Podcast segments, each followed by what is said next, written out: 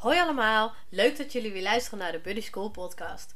In aflevering 2, deze aflevering, wil ik het graag gaan hebben over het adopteren van een hond uit het asiel. En ehm, ik ga dit niet een hele lange ehm, ja, aflevering maken. Want uh, ja, veel dingen komen ook overeen met het hebben van een pup of het, het aanschaffen van een pup. En dat heb ik in de vorige aflevering al besproken. Uh, maar ik wil jullie wel eventjes wat dingen vertellen over het adopteren van een hond uit het asiel. Want daar heb ik ook ervaring mee. Ik heb uh, een hond uit het asiel uh, geadopteerd een aantal jaar geleden. Een boxer, eh, Bowie. En Bowie was ongeveer anderhalf jaar oud. En ehm, ja, mij werd verteld dat Bowie uh, ja, een best wel zware ja, jeugd gehad heeft. Zou ik maar even zo zeggen. En uh, ik heb altijd wel boxers gehad. Ik had uh, ook op het moment dat ik uh, Bowie wilde adopteren, had ik ook al een boxer thuis bij mijn ouders. Kroki, hele leuke naam. Net als de chips. En ehm, ja, ik kwam eigenlijk uh, Bowie per toeval tegen op een, op een website. Um, mijn toenmalige partner en ik hadden een, een Rotweiler gehad. Um, en die, is, uh, die hebben we moeten laten inslapen met drie jaar omdat hij een uh, hersentumor bleek te hebben. En daar waren we eigenlijk goed ziek van. En op een gegeven moment, nou ja, het, gaat slijten.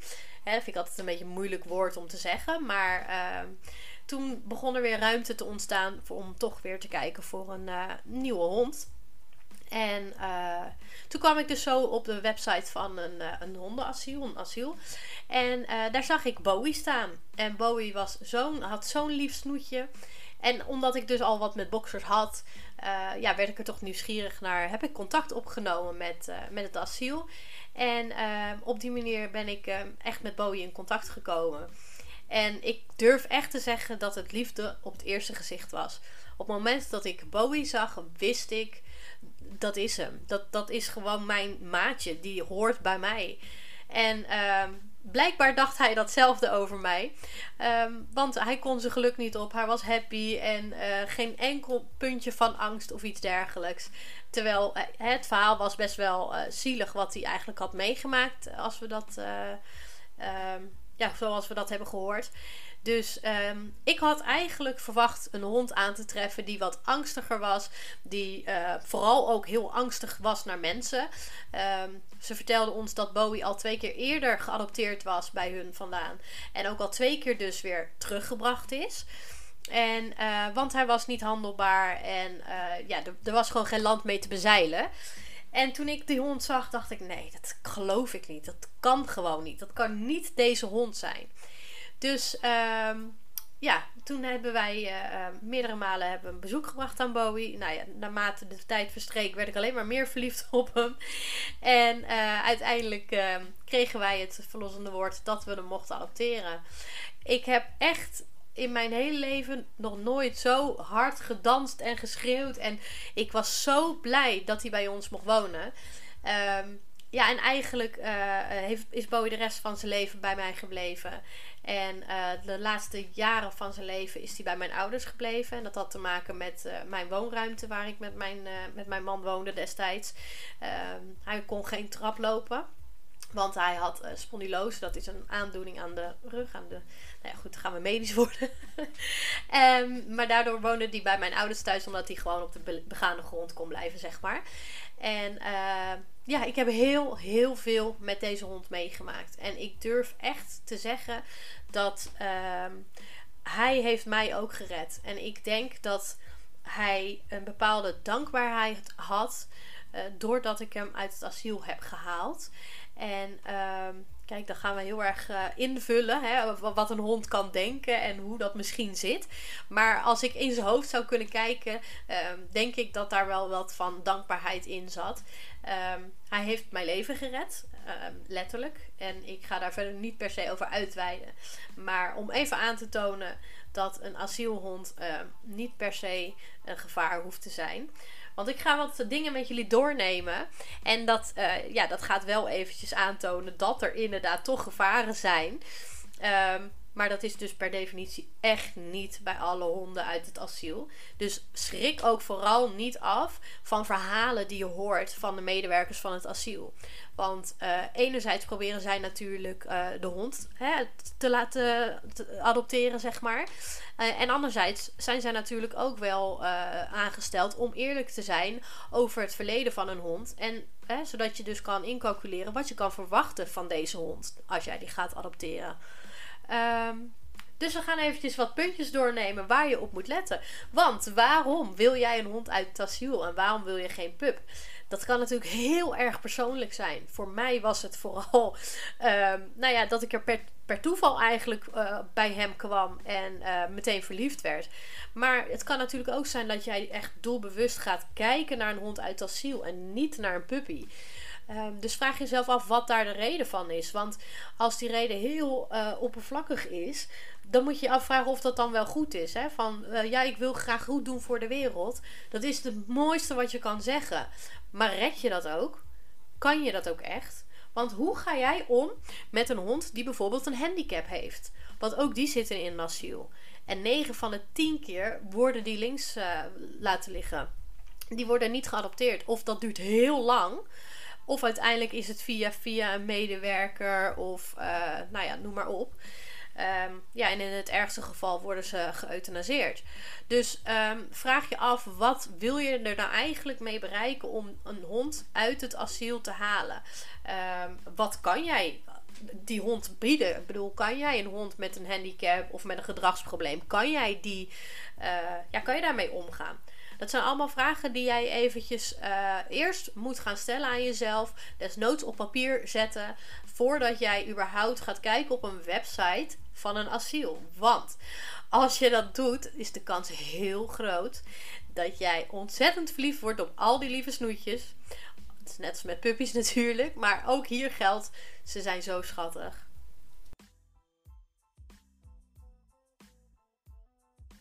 Dus als je erachter bent dat jij inderdaad een hond wil gaan adopteren uit het asiel, Ehm, dan ga je jezelf natuurlijk afvragen van... Goh, wil ik een oudere hond? Want uh, ik ben misschien zelf wat ouder. Um, of wil ik toch een iets jongere hond? Zodat hij wat langer meegaat, om het heel even oneerbiedig te zeggen. Uh, wil ik een grote hond? Wil ik een kleine hond? Want ook daar in het asiel zit natuurlijk genoeg. Uh, mijn advies zou zijn: ga dit niet per se vast uh, ga je daar niet op vastpinnen voordat jij gaat kijken. Want het kan natuurlijk zo zijn dat jij inderdaad denkt van nou ik wil voor een kleine hond. Uh, en je komt in het asiel en je ziet een middelgrote hond. En je wordt op slag verliefd. Maar je blijft vasthouden want je wilde een kleine hond. Dat zou ik echt afraden. Mag best een richtlijn hebben. Maar ga je er niet op vastpinnen. Want laat je gevoel daar spreken. Zo'n hond die zoekt een connectie met je. Um, ze willen natuurlijk allemaal geadopteerd uh, worden. Maar wat mijn ervaring is, wat ik met Bowie heel erg heb gemerkt, is. Uh, ja, het voelde gewoon. Ik voelde het in, mijn hele lijf, bij wijze van spreken. Ik voelde gewoon dat daar een, een, een band kon ontstaan. Uh, kijk, die is er natuurlijk niet direct. Maar je hebt soms dat gevoel. Datzelfde gevoel heb ik bijvoorbeeld ook met mijn huidige hond, Teddy. Die komt niet uit het asiel. Die was wel wat ouder toen, we, toen hij bij ons kwam. Hij was vier maanden. Um, en toen ik hem voor het eerst zag en hem vast had en ik keek hem, keek hem aan, eh, ik kreeg een schok door mijn lichaam. Precies zoals ik bij Bowie had. En bij mijn andere honden, hoeveel ik ook van ze hield, heb ik dat niet zo gehad. Dus um, ja, noem het gewoon uh, zweverij of, maakt me niet uit wat voor naam je het geeft. Maar uh, mijn advies zou zijn, ga ook op je gevoel af. Want die zitten echt heel vaak niet naast. Uh, dus maak voor jezelf een richtlijn, maar pin je er niet op vast. Want je hebt daar natuurlijk uh, ook te maken met karakters die jij daar al wel wat beter kan zien dan dat je kan zien als je een puppy koopt. Dus ga daar gewoon heen als je hebt besloten dat je inderdaad voor een asielhond gaat. Uh, bespreek met de medewerkers uh, uh, ja, ja, wat ze hebben. Soms kan je dat, of mm, eigenlijk tegenwoordig kan je dat altijd wel op de website ook zien. Um, en ga gewoon een beetje kijken daar. Ga eens voelen wat je voelt. Bij sommige honden heb je een klik en bij andere honden heb je dat niet. Eh, dus ga je er niet op vastpinnen. Um, en verdiep je ook eventjes in het asiel zelf. Want elk asiel heeft weer andere regels, andere eisen. Het asiel waar ik bijvoorbeeld Bowie vandaan had, ehm, vond ik echt een hele goeie, overigens. Ehm, maar daar was bijvoorbeeld de regel: we willen je in ieder geval op drie verschillende dagen zien. Ehm, dan wil ik dat je met, met, met de hond gaat wandelen. Zij zaten bij een bos in de buurt, dus je komt meteen op naar het bos. Ehm, en dan gaan we kijken of die klik er is. Of, of jullie ook als uh, combinatie, zeg maar, goed eruit zien. En dan niet in de zin van uiterlijk, maar gewoon qua uh, gedragingen en zo. En uh, dus dat hebben wij ook moeten doen met Bowie. Wij zijn daar drie keer geweest. Uh, zij zijn overigens ook bij ons thuis geweest. Om te kijken waar wij woonden. Of wij überhaupt de ruimte hadden en noem maar op. En uh, ja, ik ben daar wel een voorstander van. Ik weet overigens niet, niet of ze dit nog steeds doen. Want het is inmiddels, even kijken hoor. Uh, bijna. nou, ik wil eigenlijk geen getallen noemen. Maar het is even geleden, laat ik het zo zeggen. Het was rond 2009, denk ik. 2008. 2008, zoiets. Um, dus ik weet niet of deze regels nog steeds zo zijn. Uh, maar dat verschilt ook per uh, dierenasiel. Of uh, ja, en dat kan je altijd even kijken op de website. Maar verdiep je er wel in voordat je daarheen gaat. Want als jij erheen gaat met het idee van... Nou, ik ga zo meteen naar huis met een hond. En zij zeggen nee, je mag nog even vier keer langskomen. En wij komen daarna ook nog eens een keer bij jou langs. Ja, dan kom je ook een beetje hè, teleurstelling. Krijg je een teleurstelling. En je komt ook een beetje Um, ja, hoe noem ik dat? Beetje window shopperig over. Hè? Want je gaat even shoppen voor een hond en je gaat hem meteen meenemen. Ja, zo werkt het niet. Want het is gewoon een dier waar je een heel grote verantwoordelijkheid mee in huis haalt. Um, ja, dus kijk eventjes wat het asiel uh, daarover op de website heeft staan. En als dat niet het geval is, bel dan even van tevoren. Dan weet je waar je aan toe bent. Dus dan ben je ook uh, voorbereid op wat er gaat komen. En als je dan een hele leuke hond hebt gevonden, dat je denkt van nou, maar deze wil ik wel kennis maken en uh, wil ik wel gaan wandelen of nou ja, wat dan de regel daar ook is. Dan uh, zou je toch ook moeten gaan verdiepen in zijn uh, geschiedenis, in zijn verleden. Want een pup is natuurlijk nieuw en die heeft nog niks meegemaakt. Maar het kan zijn dat deze hond drie jaar oud is bijvoorbeeld. En al ontzettend veel heeft meegemaakt. Waaronder misschien heel veel traumatische dingen. Misschien ook niet hoor, maar hè, dat kan. Um, dus vraag daarnaar. Vraag wat de hond heeft meegemaakt wat bij hun bekend is. Want lang niet alles is bekend natuurlijk. Want als er een afstand gedaan wordt van een hond, uh, ja, veel mensen schamen zich daarvoor. Uh, dus ze zullen misschien niet altijd alles benoemen of überhaupt altijd de waarheid vertellen. Dus uh, vraag bij het asiel of er iets bekend is over de geschiedenis van, uh, van de hond die jij graag zou willen adopteren. En uh, of er misschien ook gedragsproblemen bekend zijn. Want dat is natuurlijk wel eventjes een belangrijk puntje. Want we kunnen natuurlijk hebben over de medische kant, hè, de, de uh, lichamelijke problemen, ziektes, aandoeningen, noem maar op. Maar um, dat is vaak, ja, dat is natuurlijk soms op te lossen. Maar op het moment dat het gaat om um, gedragsproblemen, dan heb je kans dat er natuurlijk veel meer bij komt kijken. Want dan moet je een gedragstherapeut gaan inschakelen als dat uh, nodig is. Um, heb jij daar de financiële middelen voor? Heb jij de middelen om uh, überhaupt uh, daar ook dan in te trainen met de hond? Ik ga ervan uit dat als jij een hond wil aanschaffen, of dat nou een pup is of dat dat een asielhond is, dat jij echt wel de middelen hebt. Dat je er wel over na hebt gedacht. Want anders is het natuurlijk echt een ontzettend grote fout die je gaat maken om überhaupt aan een hond te beginnen. Maar goed, daar hoef ik het niet over te hebben, denk ik. Uh, nou ja, mocht er dus inderdaad wat geschiedenis bekend zijn van de hond, uh, ga eens na als je thuis komt uh, bij de hondenscholen in de buurt of zij daarmee kunnen trainen als er eh, problemen bekend zijn. Want niet elke hondenschool zit wachten op een hond met een rugtasje, om het even zo te zeggen. Dus um, ga ook op zoek naar een goede hondenschool. Want het is echt wel belangrijk dat vooral honden die al wat ouder zijn, dat je daarmee gaat trainen. Want ze moeten een band met jou krijgen. Nou, dat krijgen ze vaak door te trainen, door sociaal bezig te zijn. En uh, het is ook van belang dat je een beetje die socialisatie door gaat zetten. Want als zo'n hond dat in het begin van zijn leven misschien niet uit, ja, uitvoerig heeft gedaan, is het wel van belang dat je dat door gaat zetten. Want als je daarmee stopt, heb je kans dat je de hond eigenlijk nog verder de problemen in gaat helpen. Uh, Dus mijn advies zou zijn om toch even in de buurt bij de hondenscholen langs te gaan. Of telefoon of, of website, uh, mail. Maakt allemaal niet uit. Maar dat je in ieder geval het probleem voorlegt. Dat je vertelt, ja, eigenlijk je verhaal doet daar. En dat je vraagt van goh. Hebben jullie daar ervaring mee? Uh, zo ja, is er plek? Want dat is natuurlijk ook nog de vraag. Zijn er speciale dagen? Want het kan zijn dat jouw hond misschien niet heel erg vriendelijk is naar andere honden. Nou, dan wil je liever natuurlijk niet in een hele drukke klas van 12 honden komen te staan. Uh, waarbij jij overal elke kant uit gesleurd wordt. Dus vraag eventjes uh, naar de mogelijkheden en of ze daar überhaupt ervaring mee hebben. En het is natuurlijk heel erg belangrijk. Denk goed na. Het klinkt zo voor de hand liggend. En het is het eigenlijk ook. Maar ik merk toch dat mensen heel snel geneigd zijn om te zeggen: Ja, maar hij is zo schat. Nou, weet je wat, we doen het. Schat, zullen we het doen? Ja, oké, laat maar doen. Vinden de kinderen zo leuk. Um, maar een hond met een rugzakje heeft wel een hele andere opvoeding nodig dan een hond die uh, nog fris en nieuw is. Dus ja, doe het echt nadat je goed hebt nagedacht. Kan ik dit? Wil ik dit? Uh, ben ik hier geschikt voor? Anders niet doen. Anders echt niet doen. Want als jij een hond hebt die een trigger hebt waar nog niet, uh, wat nog niet helemaal bekend is, dan kun je daar heel veel grote problemen mee krijgen. Um, zo had Bowie bijvoorbeeld. Um, heel veel moeite met een bepaalde hond bij ons in de straat. Uh, dat was een Rhodesian Ridgeback, als ik me niet vergis. En uh, hij kon met alle andere honden, maar deze hond kon die niet mee omgaan. Dat was vreselijk. En uh, ja, we zijn er eigenlijk achter gekomen op een gegeven moment dat hij dat dus alleen bij elke keer als hij zo'n hond tegenkwam, al leek hij erop, was het misschien niet per se een hele uh, volbloed Rhodesian Ridgeback, maar als hij er al op leek, dan begon zijn nekharen overeind te staan. En wat bleek nou? Hij had in het verleden, toen die nog niet bij ons was, uh, gevochten met zo'n hond. Toen is hij aangevallen door zo'n hond. Toen was hij onder, onder de jaar oud. Zou ongeveer moeten. Um, en het is gewoon een trauma voor hem, voor hem geworden.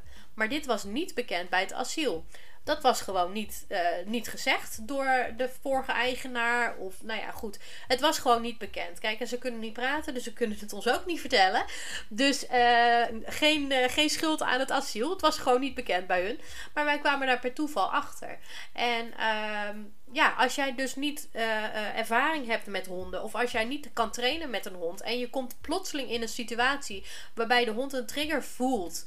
en daarop reageert dan heb jij een probleem. Dus als jij denkt van nou leuk, ik neem zo'n hondje uit het voor mijn, uh, voor mijn, uh, uh, mijn kindje. want dat vindt hij hartstikke leuk. En dan hebben we die puppyfase overgeslagen. Oh, ideaal. Maar dan loopt jouw kind met een hond. En die komt een hond tegen waar die misschien een associatie mee heeft. En dan heb je wel echt een probleem als je daar niet mee om kan gaan.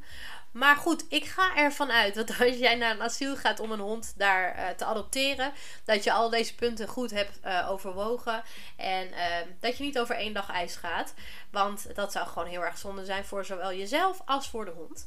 Ehm, maar goed, laten we er dus vanuit gaan dat dat allemaal goed is gegaan. Dan gaan we natuurlijk over tot hetgeen wat je bij de pup ook hebt. Wat heeft de hond nodig? Bij een asielhond werkt dat soms net even anders. Want soms krijgen ze wat spulletjes mee van hun nou ja, eerste huis. Of tweede huis, maar goed. Van hun vorige uh, baasje. Dus uh, ja, ga even inventariseren bij het asiel. Wat heeft de hond al? Uh, wat is die gewend? Is die bijvoorbeeld gewend thuis uh, om in een bench te slapen? Of slaapt hij dan, heeft hij überhaupt nooit in een bench geweest? Of is het een hond die eigenlijk altijd buiten in de schuur was? Of nou ja, goed. Dat moet je eventjes gaan bespreken. Want aan de hand daarvan kan je natuurlijk wat spulletjes gaan kopen. Als je die nog niet hebt. Um, onze Bowie die was eigenlijk een kennel buiten gewend. Nou ja, daar hadden wij niet zoveel ruimte voor. Dus um, ik heb een, ja, eigenlijk de grootste bench die er was, heb ik uh, toen gekocht voor hem. En eigenlijk de, de eerste dag dat hij bij ons was en hij even zijn rust wilde hebben, ging hij daar zelf in liggen. Ik heb het deurtje opengelaten. Uh, maar hij heeft dat echt zelf, uh, zelf uitgezocht. En hij vond dat echt heel erg prettig.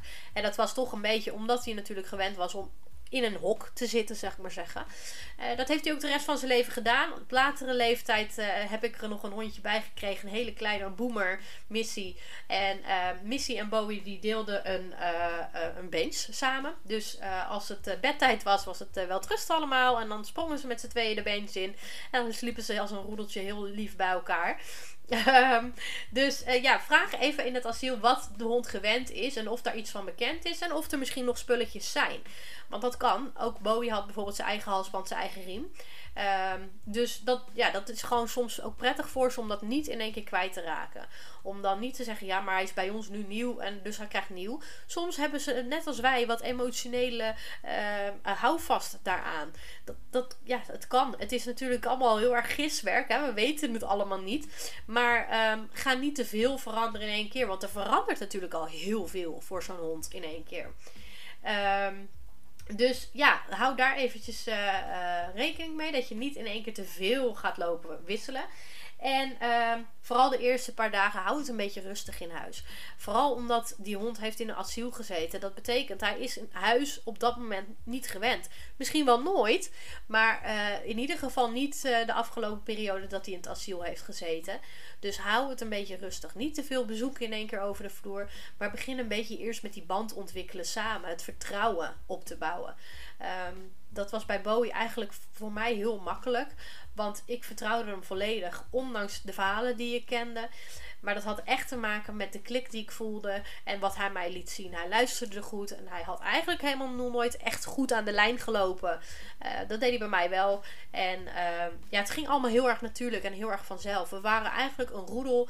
Uh, en ehm, ja, we, we, wisten wat we aan elkaar hadden, laat ik het zo zeggen. Dus ehm, ja, kijk even een beetje hoe dat gaat. Schakel zo nodig hulp in. Um, en geniet ook vooral van dit mooie moment. Want adoptie is natuurlijk iets heel erg moois. En um, ik spreek uit ervaring wat honden betreft. Maar ik zelf als mens ben ook geadopteerd. Dus um, voor mij is dit ook wel een dubbel onderwerp. Want uh, ja, het is gewoon iets wat je leven kan verrijken. En uh, waar je ook een leven mee kan redden. Van dus zowel hond als mens. Um, maar uh, ja, dus geniet er vooral van. En uh, het zou mooi zijn als meer honden in Nederland hier een tweede kans of misschien een derde kans kunnen krijgen. Um, we hebben natuurlijk ook heel veel mensen die honden uit het buitenland halen. Dat is ook helemaal geweldig. Ook heel lief, echt oprecht heel lief. Alleen vergeet niet dat we ook hier honden hebben die ook heel graag een warm mandje willen hebben. Dus check als je toch graag een hond wil adopteren, even de dierenasielen bij je, dierenasiel, dierenasiels bij jou in de buurt. En uh, ja, geniet er gewoon van. Want het is heel mooi. En ook de hond zou je echt dankbaar zijn. En misschien ga je dat ook echt voelen in de tijd dat hij bij jou is. Ik mis mijn hond Bowie nog elke dag. Want hij is inmiddels uh, zes jaar geleden, uh, bijna zes jaar geleden overleden. Uh, ik eh, heb een zoontje gekregen. En uh, tien dagen later uh, heb ik Bowie moeten laten inslapen. En dat was echt een van de moeilijkste dingen die ik heb moeten doen. Ik merk ook nu ik erover praat, word ik er emotioneel van.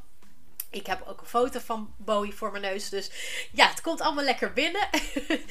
maar um, ik durf wel te zeggen dat van alle honden die ik heb mogen hebben, die ik heb mogen uh, opvoeden, uh, Bowie toch wel echt een van de meest speciale honden was die ik, die ik heb gekend. En ik draag hem ook elk, elk, elke dag bij me. Altijd. En uh, hij blijft uh, voor mij heel speciaal. Dus uh, niet vanaf pup gehad. Maar wel echt met heel veel liefde geadopteerd. Dus mocht jij nou heel graag een hond willen adopteren. Ga er alsjeblieft voor. Maar laat je goed informeren. En ga niet over eendags ijs. Dus nou, dat was eigenlijk even het asielhond aspect van het hebben van huisdieren. Um, volgende keer wil ik het graag hebben over voeding, verzorging en de dierenarts. Dus als je daar meer over wil weten, luister dan volgende keer weer naar de Buddy School podcast. En voor nu wens ik je een hele fijne dag. Doei!